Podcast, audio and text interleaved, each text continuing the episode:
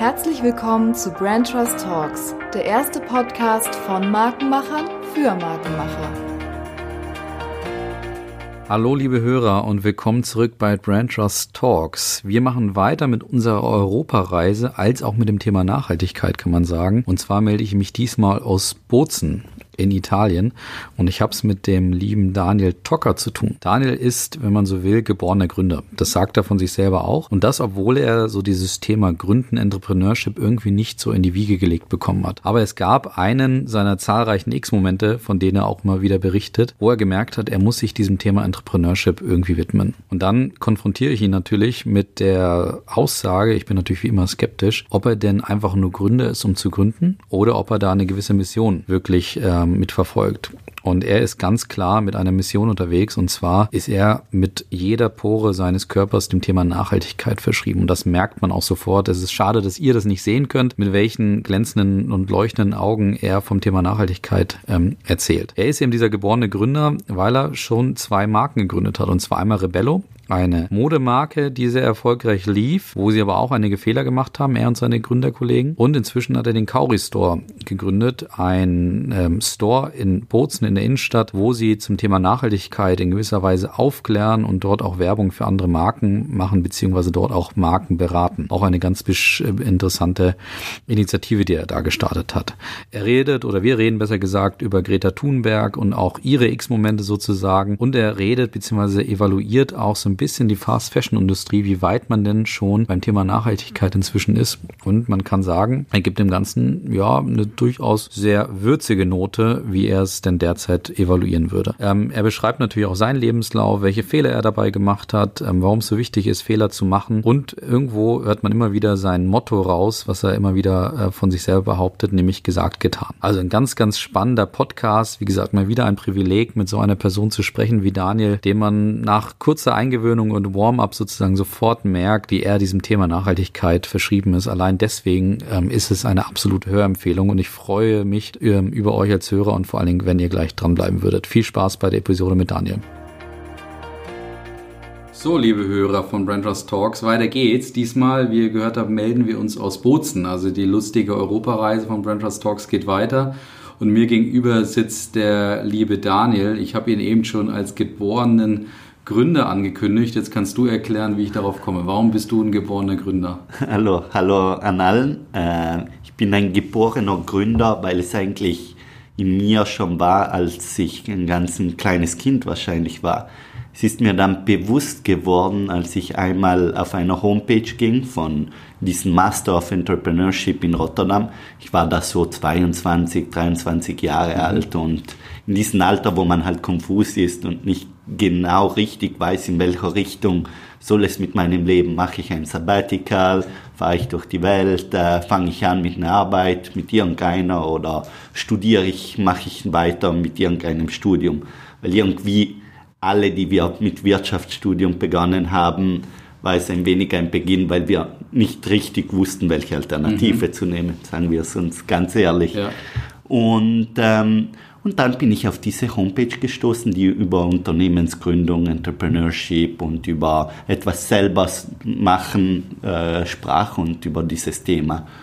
Und in mir ging etwas auf und jeder Satz, den ich weiter als ich weiterleste, konnte ich sehen, okay, das bin ich. Das, mhm. äh, das will ich machen und gibt's das eigentlich? Ja. Weil eigentlich ist es ein selbstgemachter Beruf ja. und äh, ich wusste nicht mal, da meine Eltern nicht Unternehmer sind, wusste ich nicht einmal von der Möglichkeit, dass das ein Beruf sein könnte oder dass du dich selber machen könntest in, in irgendeiner Art.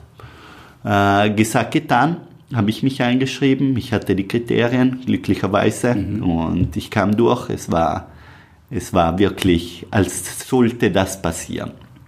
Und äh, das Jahr dort in Rotterdam bestätigte eigentlich, was ich in mir wahrscheinlich hatte, dass ich gründen wollte und dass ich meine eigene Firma machen Aber wollte. Wo, woher kommt das? Woher glaubst du? Weil wenn du sagst, du hast eigentlich jetzt vielleicht auch nicht den, sage ich mal, elterlichen Hintergrund, äh, manchmal wird hat einem das vielleicht vorgelebt, ja. äh, bei dir jetzt nicht direkt. Trotzdem hast du ja irgendwie sofort äh, anscheinend glühende Augen bekommen, als du das äh, als du das gelesen hast. Hast du irgendeine Vermutung?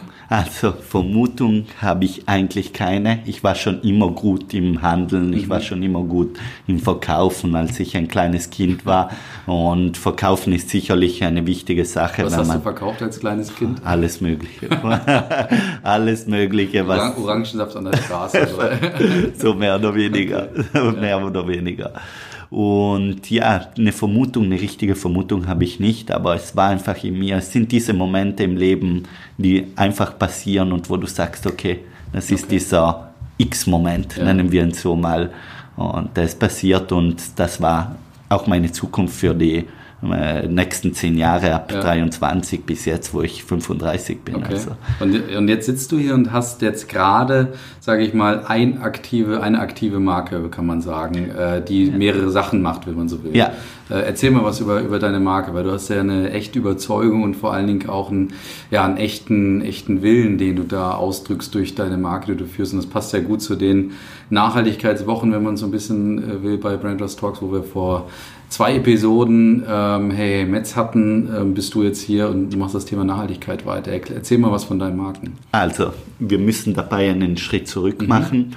Ähm, nach dem Jahr, als ich Unternehmensgründung studiert habe, habe ich auch einen Standardfehler gemacht, den viele Studenten machen, äh, die auch gründen wollen oder die eigentlich ihre Karriere als Unternehmer starten möchten. Ich bin in, zu einem großen Konzern mhm. arbeiten gegangen Fehler, nicht Fehler. Viele sagen, geh zuerst 10, 20 Jahre in einem großen Konzern arbeiten, tu dir dein Geld auf Seiten und start dann die sichere Variante. Oder viele sagen auch, start sofort, dein Opportunity Cost wird nur höher, mhm. weil du fängst dann 3, 4, 5, 10.000 zu verdienen und wer Glück hat auch mehr. Und dann wird der Opportunity Cost schon hoch, fängst an Kinder zu haben, Familie, Verpflichtungen. Mhm. Und äh, ich habe auch, ich war auch angelockt von einem tollen Angebot, bin zu diesen gegangen, aber habe ziemlich gleich verstanden, das ist nicht der Grund, dies, der dieser X-Moment, mhm. den mir dieser X-Moment gesagt hat. Und habe es eigentlich gleich mal verstanden und habe das geändert, geändert. Mhm.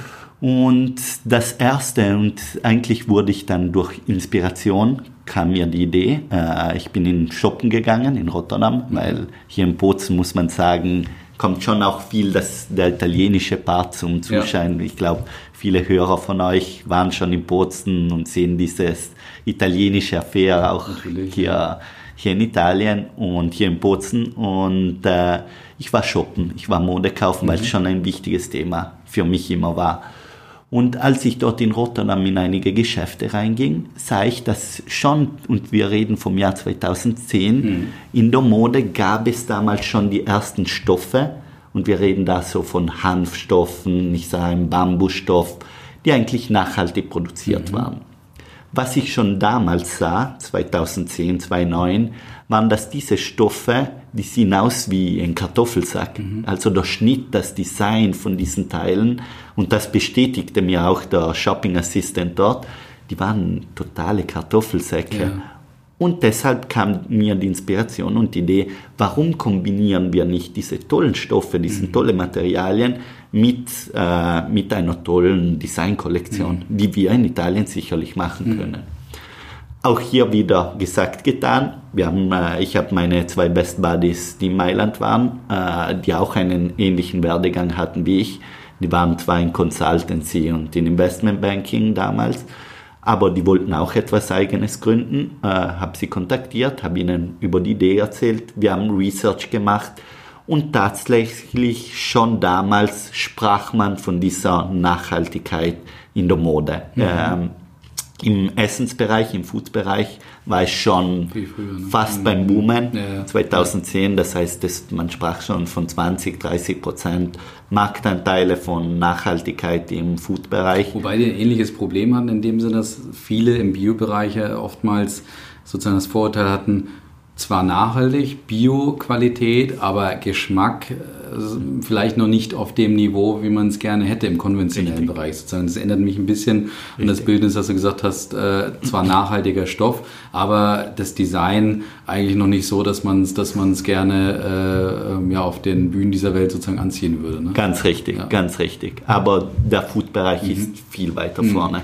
Dieses Problem jetzt ist eigentlich das Gegenteil. Ja. Wir denken an Bio ja. Essen, denkt man an super guten Essen, ja, denkt man sogar an viel höher Qualität. Wenn man eine Bio-Karotte isst oder einen Bio-Apfel, der mhm. schmeckt ja noch nach Apfel. genau, genau äh, stimmt. Wenn er authentisch und richtig zertifiziert und gemacht wird. Hingegen, wenn man oft so normal Standardgemüse oder Früchte, schmeckt ja eine Karotte gleich wie ein Apfel fast oder eine Karotte wie ja. Und ähm, gesagt, getan haben wir drei, diese Firma Rebello, diese Marke Rebello mhm. auf die Welt gebracht. Und Rebello steht für die schöne Revolution. Und das sollte auch der italienische Hintergrund stark drinnen sein. Bello, das mhm. Wort Bello ist auch international bekannt und, äh, und sollte für italienische, rebellische, äh, schöne Mode sein. Und der Name fiel uns so ein in einem Brainstorming. Cool. Und eigentlich sobald er ins Gespräch kam, weil Rebello, da wir hier über Marken mhm. reden, Rebello hat ja auch das Wort RE am Anfang, was als Recycling, mhm. Reuse. Sehr äh, smart. Okay. Ja. ja. Und deshalb es hat viele verschiedene Anwendungsmöglichkeiten, die uns alle gefielen. Und als wir es dann auf den Tisch hatten, sagten wir, wow, eigentlich hat das Wort wirklich. Cool. Und das Stärkste, was es hat, ist logisch dieses Rebellische auch. Deshalb, äh, als wir die Marke gründeten, da war sie sehr, sehr stark, weil wir launchten auch die ersten T-Shirts, die wir launchten. Wir waren auch noch jung. Das war auch ein Vorteil. Die waren sehr aggressiv. Mhm. Die waren aggressiv, waren schon nachhaltig produziert, aber da waren es hauptsächlich Print-T-Shirt mit einem Strong Statement. Mhm. Wer auch noch auf unsere Homepage schauen wird oder auf dem Facebook und ganz zurück in den Zeiten geht, das sieht dann diese sehr aggressive, äh, aggressive Aussagen, die ja. eigentlich schon DNA von unserer Marke waren. Schön. Aber das heißt, die Marke gibt es noch? Die Marke okay. gibt es noch. Sehr ist, äh, die hat's, äh, in den Jahren gab es dann große Schritte. Wir waren weltweit äh, weltweit fast die ersten, die in diesem Contemporary-Sektor mhm. eine nachhaltige Mode hatten. Wir hatten mehr als 600 Verkaufspunkte weltweit, USA, China. Es war eine tolle Erfolgsgeschichte. Wir waren ein 30-Leute-Team hier in Bozen mhm. und es war wirklich eine Wachstumsgeschichte. Bis 2018, mhm. als wir, wir hatten auch große Venture Capitals mhm. drinnen ähm, da gab es total einen Umbruch mhm. und es gab, sei es umsatzmäßig, viel es noch einige Fehler, die wir selber gemacht haben und äh, durch einige Marktsachen, die wir anders analysiert haben, als sie dann passiert sind. Und dann gab es eine totale Restructuring von der Firma und jetzt startet die Firma neu, nur auf B2C basiert und ist auch wieder in starkem Wachstum. Wir, hatten, wir haben ja die, äh, sage ich mal, Standardfrage. Ähm, gibt es einen Fehler, den du mal begangen hast, ähm, ja, der, aus dem du gelernt hast? Du hast vorhin schon irgendwie, als du über das Studium gesprochen hast, hast du über den Fehler, äh, sozusagen in die Corporate-Welt reinzusteigen, so ein bisschen als Thema gesehen, wo du sofort gemerkt hast, das ist nichts für dich. Und jetzt hast du das Thema, die Führung der Marke Rebello eben auch beschrieben. Ist da schon sozusagen dein Lebensfehler drin, wo du sagst, das hat mich eigentlich wirklich nach vorne gebracht? Oder gibt es noch etwas, was du vielleicht nochmal zusätzlich sagen würdest, woraus du wirklich gelernt hast? Nein, ich mache zum Glück Fehler jeden Tag. Okay. Deshalb, ich bin auch froh, jeden Tag einen neuen Fehler zu machen. Dann ja. kann ich immer Neues dazulernen.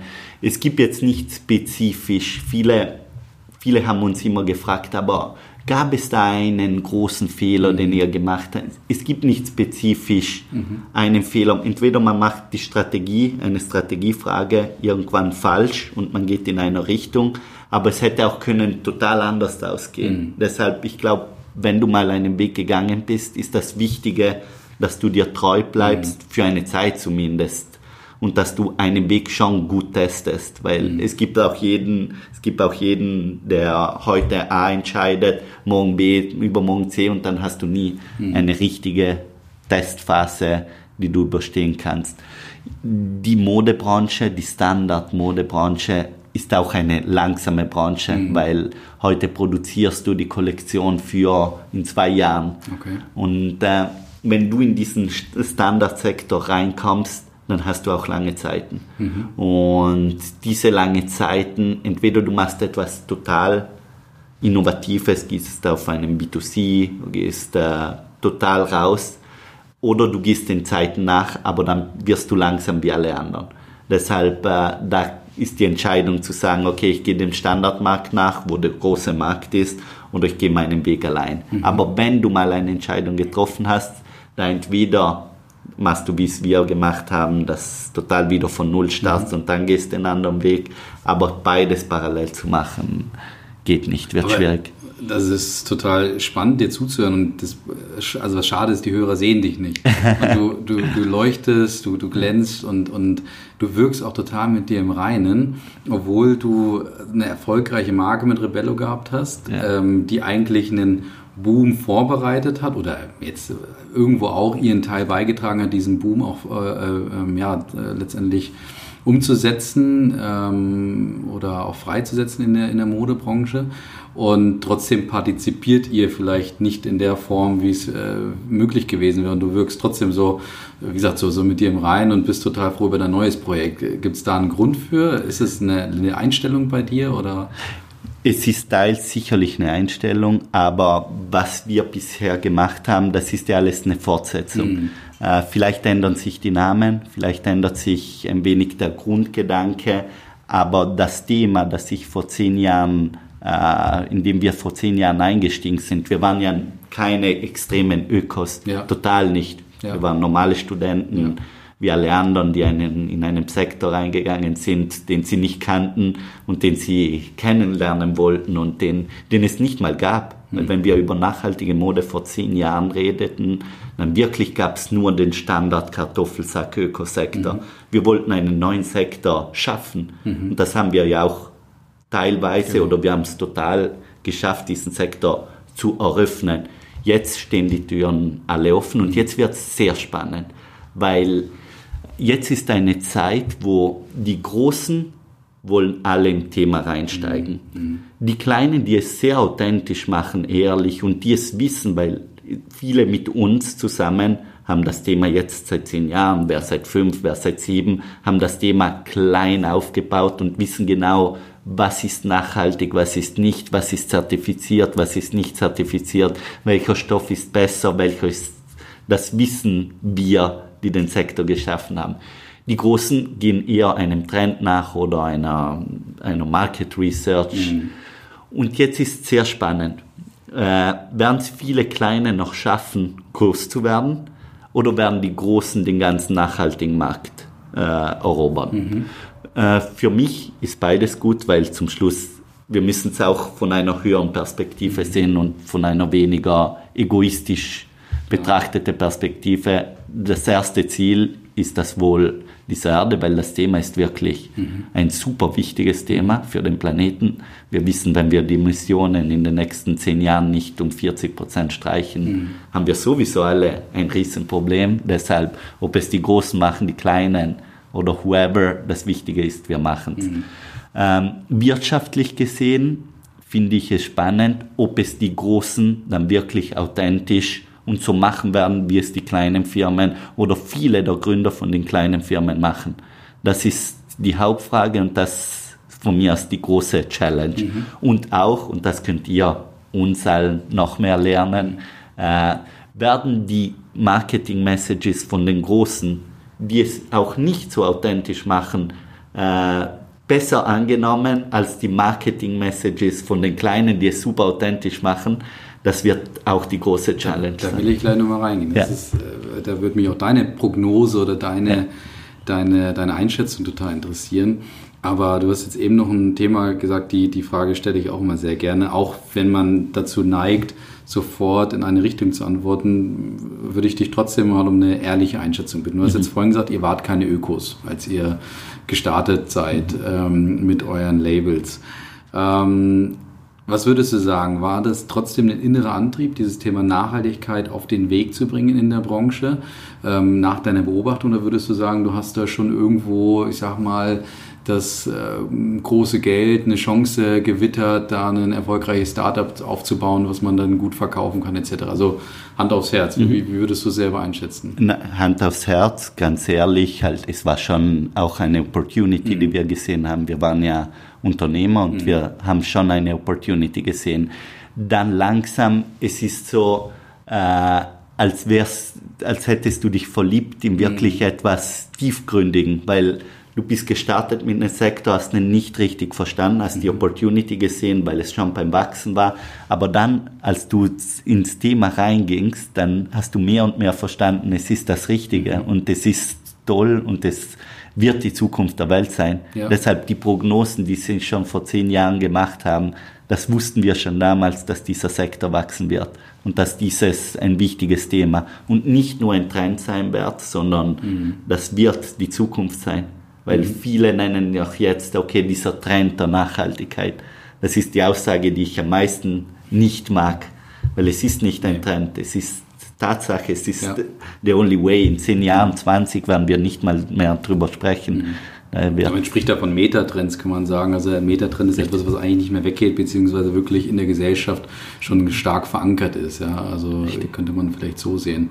Super, äh, super spannend, wie du das beschreibst. Aber ähm, jetzt haben wir eben über das Thema ähm, große versus authentische kleine Marken, also eben diese Ausbreitung in die jeweiligen Richtungen. Die kleinen, die als Überzeugungstäter starten, sehr authentisch, sehr glaubwürdig sind vielleicht auch eine Überzeugung in erster Linie haben und dann die Großen, die sagen, okay, wir müssen auf diesen Metatrend vielleicht einsteigen, ansonsten wird es uns auch nicht geben, wir müssen ein bisschen was machen, machen vielleicht erstmal fangen wir mit Greenwashing an und so weiter. Wie, wie, wie ist deine Prognose auf dem, auf dem Markt? Ähm, wie wird es da mhm. weitergehen? Wer wird, wer wird das Spiel gewinnen? das wird super spannend. Äh, wahrscheinlich beide. Mhm. Wahrscheinlich beide. Wahrscheinlich die Großen die es wirklich ernst meinen und richtig machen, die haben gute Chancen, das Spiel zu gewinnen und das Spiel zu machen. Ich glaube, die großen Player, die ganz, die Riesen. Ich habe mal gelesen, das kann ich jetzt nicht bestätigen, mhm. weil ich weiß nicht mehr wo genau. Ja. Zehn Player machen 80 Prozent des Modehandels mhm. aus. Deshalb diese zehn Player werden die Mode verändern wahrscheinlich und wir wissen auch circa, wer es sind. Wir brauchen es nur zu googeln und äh, ich glaube, wenn Sie es wirklich authentisch rangehen, das Thema, dann ist ja etwas Gutes. Aber ich glaube auch, wer schöne Sachen und authentisch auch das Thema rangeht von den Kleinen, der wird auch super Erfolgschancen mhm. haben. Mhm. Dann logischerweise, wir kennen die ganzen Problematiken von den Startups, von Cashflow bis zu Gründern, die Fehler machen, bis zu äh, Produktionsfehlern und so weiter. Die können einen Kleinen immer das Genick brechen, was auch oft passiert. Mhm. Und äh, das macht es logisch für die Kleinen oft schwerer. Wenn sein Großer einen Fehler macht, dann ein Produktionsteil ja. irgendeinen Fehler hat, dann okay, dann hat er halt ein Jahr vielleicht ein paar Verluste mehr, aber das tut ihm nicht viel. In einem Kleinen kannst das Genick sprechen, absolut. Ähm, du hast, also würdest du dann sagen, dass äh, das Thema äh, authentisch sein so der Erfolgsfaktor Nummer eins ist für, für den Bereich, mhm. äh, im Bereich Mode und, und, Nachhaltigkeit oder siehst du noch, noch andere Themen, ähm, die einfach wichtig sind? Also muss man noch mit der Mode äh, wirklich am Puls der Zeit sein oder reicht es jetzt nur noch äh, nachhaltig zu sein und dann ist es trotzdem wieder egal, wie es aussieht oder wie würdest du es einschätzen? Was, was, was müssen die, die Labels da beachten? Also ich ähm, ich habe eine Markenperspektive von einer Person, die schon im nachhaltigen Sektor drin ist. Und eine Frage, die ich einem Großen stelle, und ich stelle sie auch, weil sie kommen ja zu uns und fragen uns genau. Sachen und äh, ich habe ja meine Consulting-Firma und da stellen sie uns ja Fragen, weil sie selbst noch das Thema äh, bemerken müssen. Ich kann nicht verstehen, wie eine Kollektion einer Firma einen Teil hat, der nachhaltig ist und einen ganz anderen Teil, der das Gegenteil ist. Mhm. Da, da stelle ich mir schon einige Fragen, weil ich sage, wie, ist das der gute Teil und das der schlechte oder what's the matter? Mhm. Warum machst du dieses Teil nachher? Weil du einen Plan hast, 100% da einzusteigen und das ist nur eine Step-Sache oder weil du es nur als Trend machst? Und da verstehe ich dann schon die Antworten, wie es langfristig gesehen wird, weil äh, die Supply Chain ist sicherlich das Hauptthema, ist sicherlich ein wichtiger Thema, weil wenn wir vor zehn Jahren gesagt hätten, okay, ab heute wird die ganze Mode nachhaltig, hätte es die Supply Chain nicht geschafft weil sie damals schon, schon als wir oft äh, 200 Meter Stoffe gefragt haben, waren sie oft überfordert, weil sie es nicht gefunden haben. Aber in diesen zehn Jahren hat sich so viel getan, dass die ganze Supply Chain und auch die Produzenten, die versuchen so authentisch wie möglich und auch die Riesenproduzenten und so authentisch wie möglich und so gut wie möglich die Stoffe zu finden, die auch nachhaltig zertifiziert sind.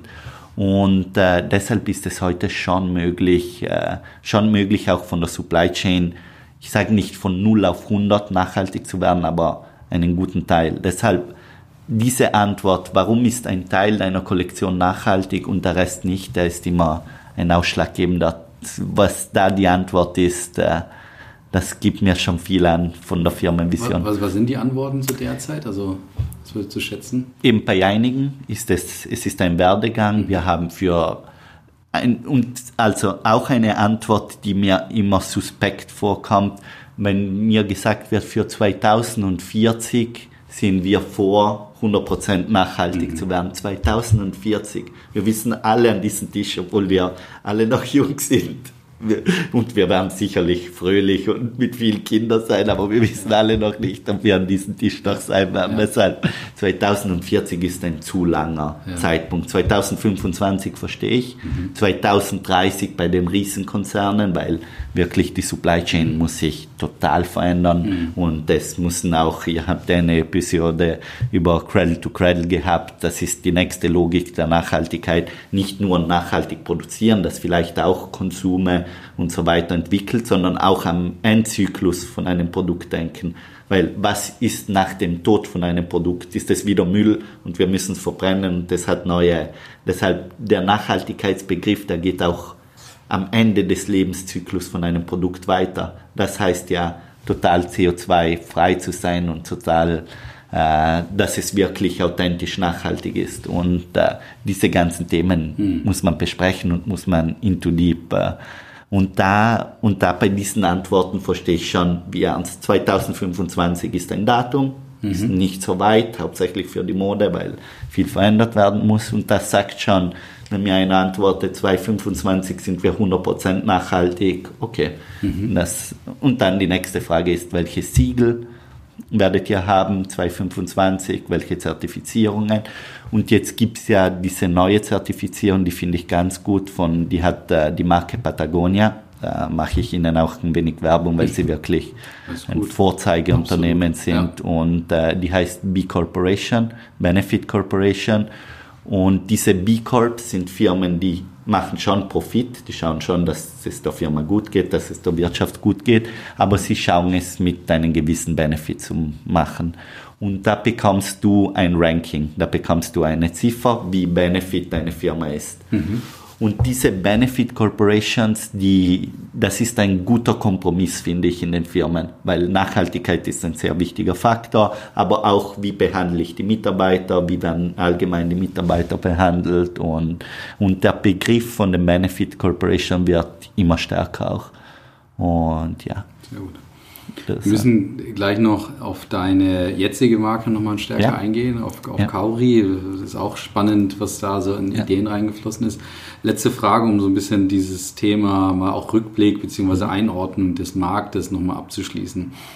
Ich finde es sehr interessant zu beobachten, dass wirklich ein nachhaltiger Umschwung stattfindet, was das Thema Logistik, Produktion, natürlich Auswahl der Materialien etc. Äh, anbetrifft, dass man dort wirklich merkt, dieses Thema Nachhaltigkeit ist, wird immer mehr zu einem echten Thema und ist nicht mehr nur nice to have. Ein Thema, was ich zum Beispiel so beobachten konnte, war diese ganze Black Friday-Bewegung, ähm, dass man vielleicht vor ein, zwei Jahren war Black Friday noch das Kreischthema äh, in, der Marketingwelt. Ist es immer noch nach wie vor, aber ich, ich habe schon den Eindruck aus persönlichen Gesprächen gewonnen, dass die Leute sowas, so eine, so eine Marketingmaßnahme, so ein Siegel so ein Stück weit kritisch auch sehen, weil sie sagen, naja, Fast Fashion Industrie, man weiß, wie, wie äh, was, was die für einen Einfluss auf die äh, auf, die, auf den Klimawandel beziehungsweise eben diese Thematik auch haben und dass dort dann so, so ein Siegel auf, auf einmal auch ja ihre die Wahrnehmung auch verändert oder die eigene Wahrnehmung auch verändert. Meine Frage an dich wäre jetzt, Würdest du sagen, dass es da irgendwo mal so einen, so einen, so einen Anstoß äh, gab, so eine wirklich eine entscheidende Veränderung im Markt, sei es durch Greta Thunberg, sei es durch äh, ein bestimmtes Label, sei es durch Bewegung? Kein Problem. Ähm, sei, sei, also, dass es da wirklich irgendeine Veränderung oder so ein, so ein, gesagt, so ein Anstoß gab. Vielleicht so ein X-Moment, wo du sagst, ja. da haben sich die Konsumenten verändert und dann ging so vielleicht so eine, so eine, so eine Domino-Entwicklung los. Wie, wie siehst du das? Also, Greta, du hast äh, schon stark gesagt, war sicher ein Mega-Thema. Mhm. Und ich sehe es selber im Shop, also zum nächsten Thema, wo wir kommen werden.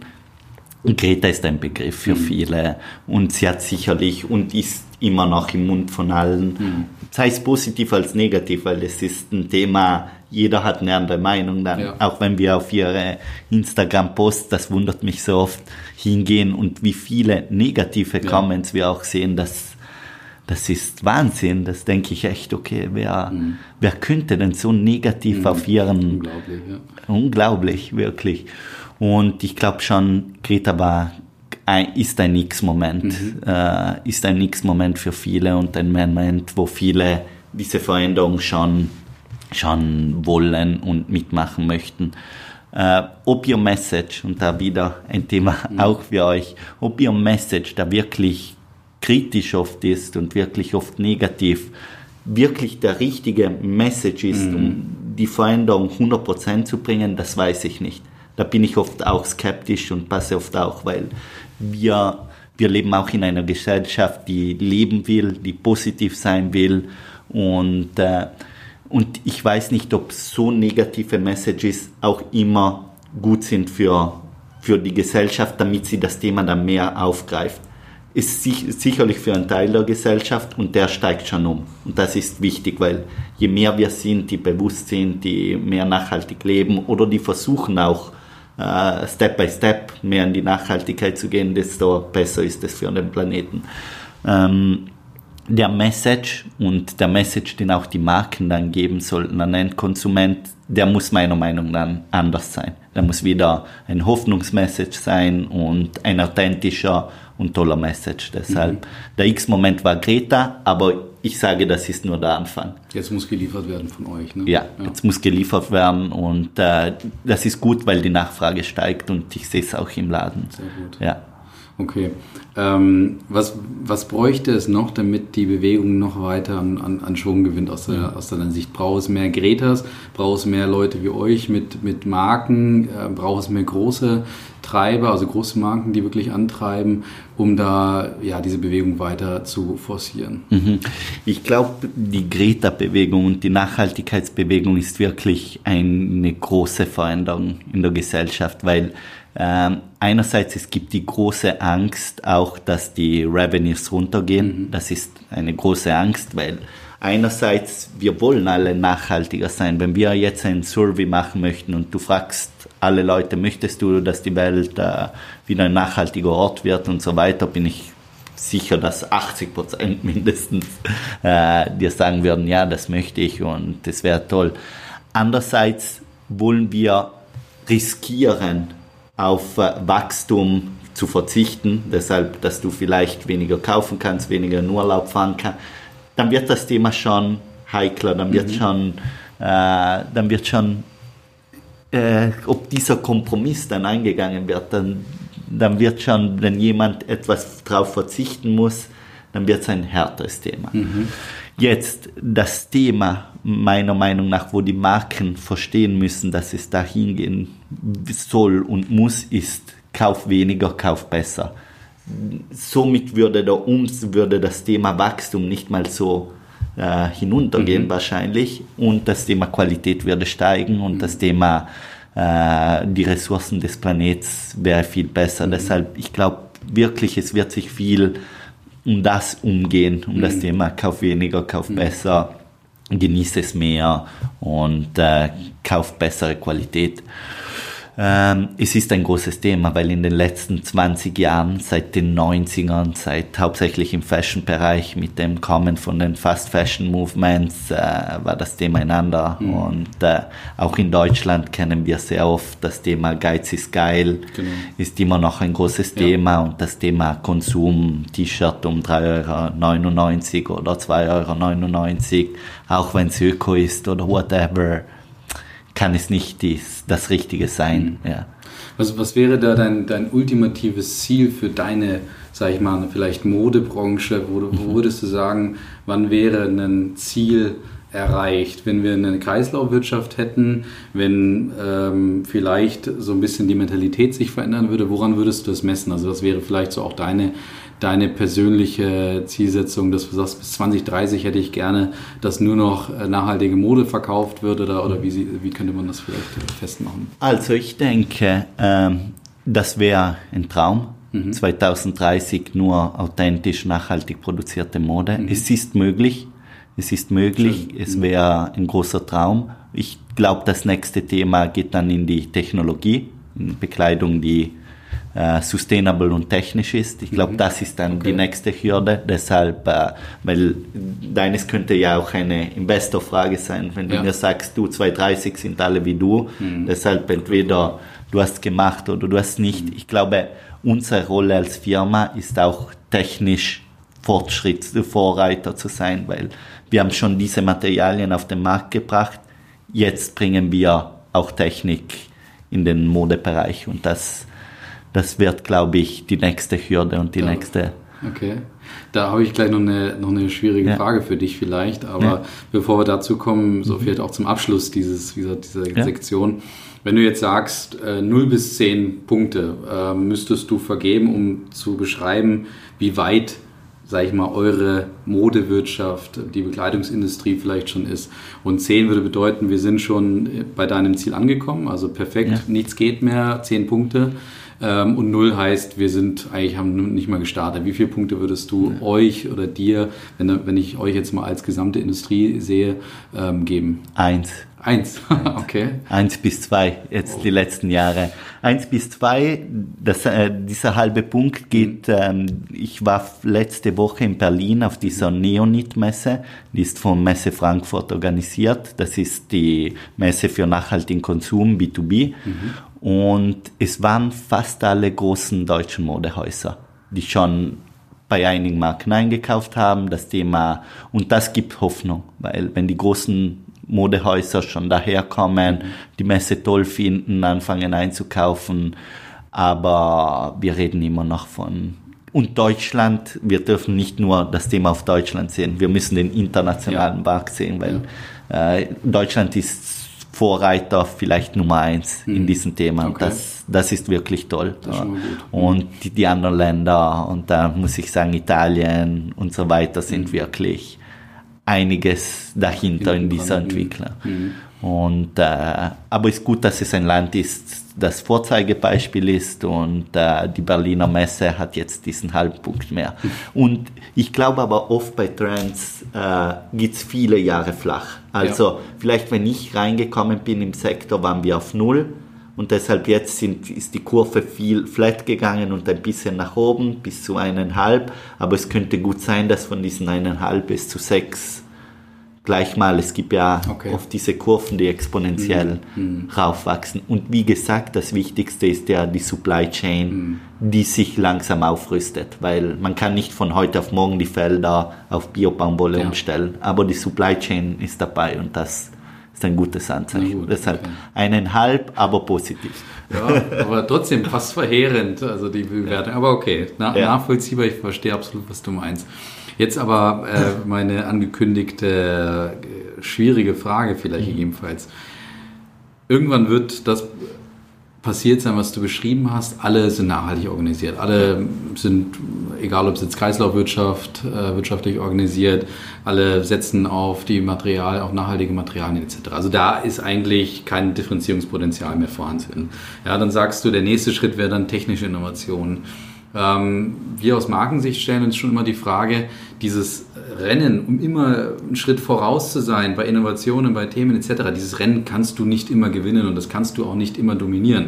Was, was passiert, wenn irgendwann mal alle Marken auf der Nachhaltigkeitsskala 100 Punkte bekommen, wo, wonach differenzierst du noch? Also ist es dann die Marke, die irgendwie unterscheidet? Vielleicht auch das, was du mit der Marke assoziierst? Oder wie wäre dein, wie wäre deine Antwort auf, auf diese Frage sozusagen? Was unterscheidet dich noch, wenn eigentlich leistungstechnisch alle auf der gleichen Ebene sind? Total die Marke.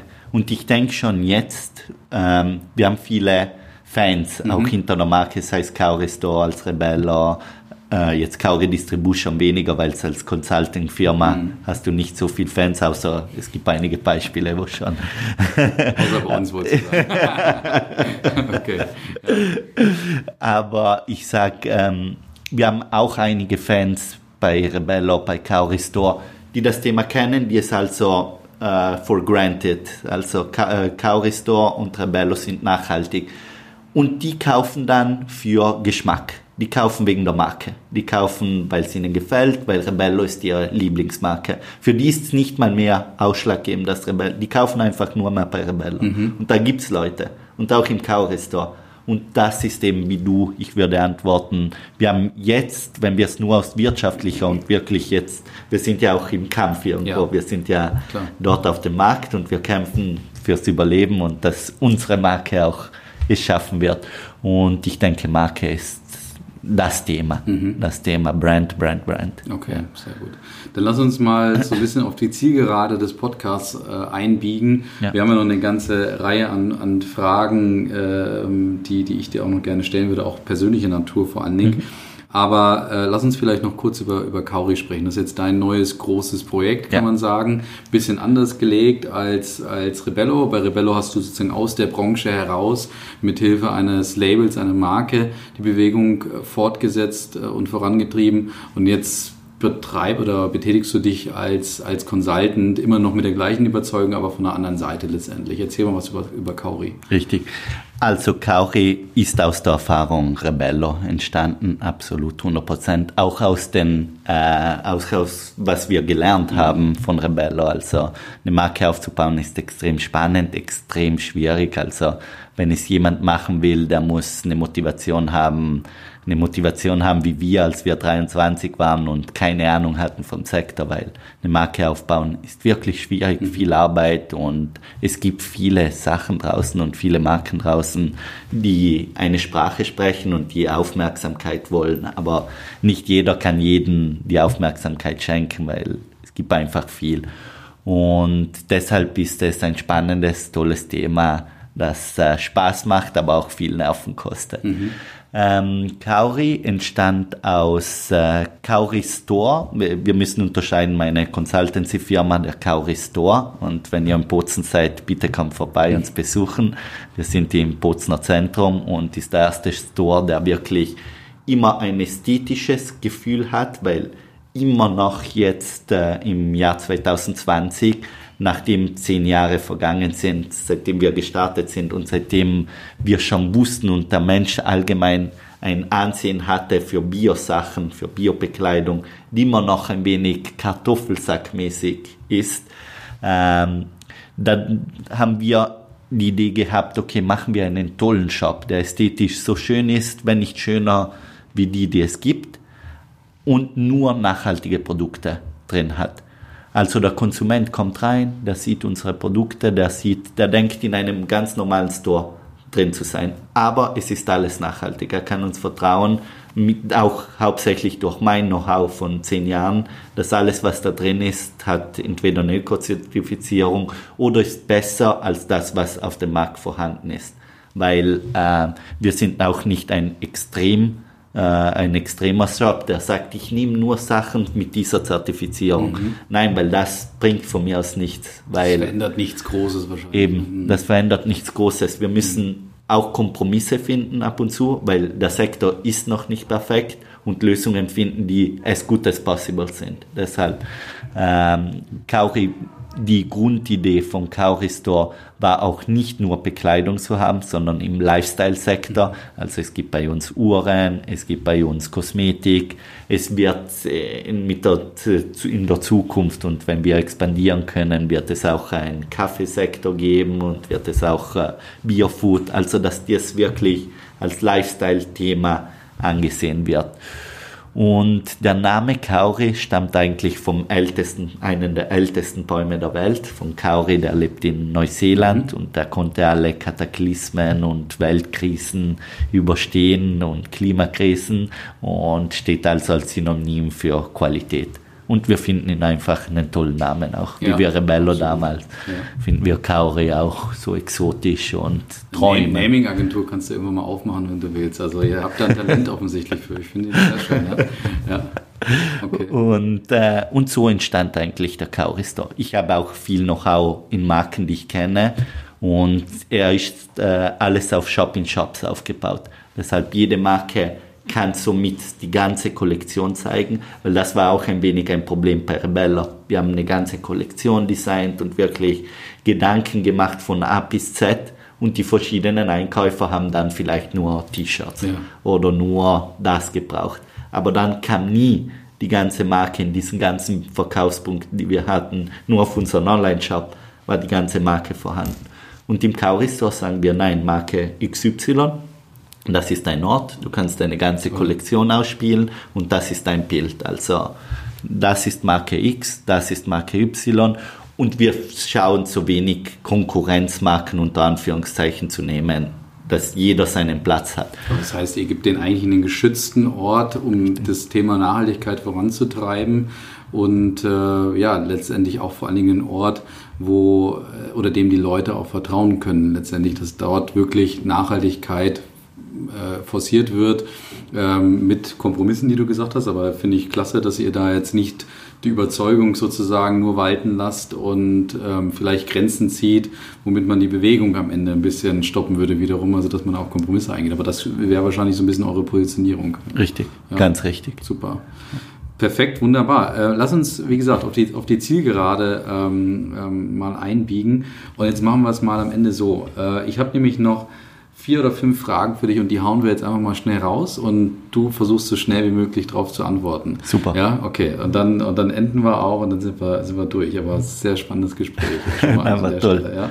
Also, erste Frage. Deine Lieblingsmarke? Also, meine Lieblingsmarke ist Rebella. Okay, passt, wunderbar. Punkt dran, kann man, äh, kann man glaube ich, nachvollziehen. Lieblingsmarke der Kindheit? Die Liebe, Nike. Nike? Ja. Okay. Sag kurz warum so der Traum. Hm, Traum. Ja, okay, ja. sehr schön. Wie würdest du dich in einem Wort beschreiben? Enthusiastisch. Ja, das ja. kann man nachvollziehen. Sehr gut. Und jetzt ist ja eine ähm, Frage noch, noch übrig geblieben von ähm, unserem vorherigen Gast und die spielen wir jetzt mal ein. Stille oder Party? Party. Party? Okay. Ja. Warum? Party, weil es ist toll auch, wir haben trotzdem ein Leben und äh, ich finde es toll, mit Menschen Party zu machen. Okay. Ja.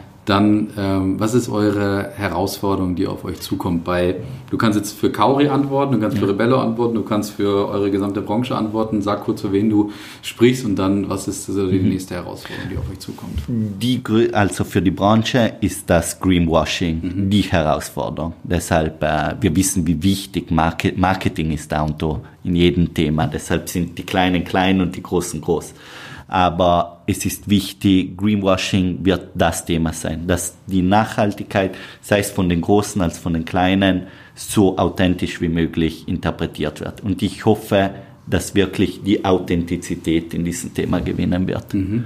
Super, wunderbar. Sehr schön. Dann, ähm, du schaffst eh schon bleibende Werte mit dem, was du tust und mit dem, wie ihr agiert. Äh, und jetzt kannst du auch noch was Bleibendes schaffen, nämlich eine Frage für den nächsten Gast. Ja? Äh, hast du dir was überlegt? Also, eben, bleiben wir im, im Thema Nachhaltigkeit. Lass mich in ja, diesem gerne. Thema bleiben. Ich möchte den nächsten Gast fragen, was seine Vision ist, wie wir alle nachhaltiger leben könnten. Perfekt. Deshalb, super. das wäre meine Frage am nächsten Gast und bin schon gespannt, was er, was seine Vision, weil ihr habt ja tolle Personen immer in der Vergangenheit gehabt. Deshalb ja. denke ich, dass da ein tolles Gesprächsthema rauskommt. Super. Daniel, ja. es war eine echte Freude, mit dir zu sprechen. Also ganz, ganz toll, ja. Also es ist immer schön, die Energie zu spüren. Es ist schade, dass wir die Energie nur durch ein Mikrofon transportieren können, aber ich hoffe, dass es rübergekommen. Wir werden es, wir werden sehen. Also in dem Sinne vielen Dank ähm, für das tolle Gespräch, das Interview. Äh, für alle Hörer war die 19. Episode. Äh, es geht jetzt weiter mit der 20. natürlich ähm, in zwei Wochen wieder und ihr könnt euch entweder freuen oder enttäuscht sein.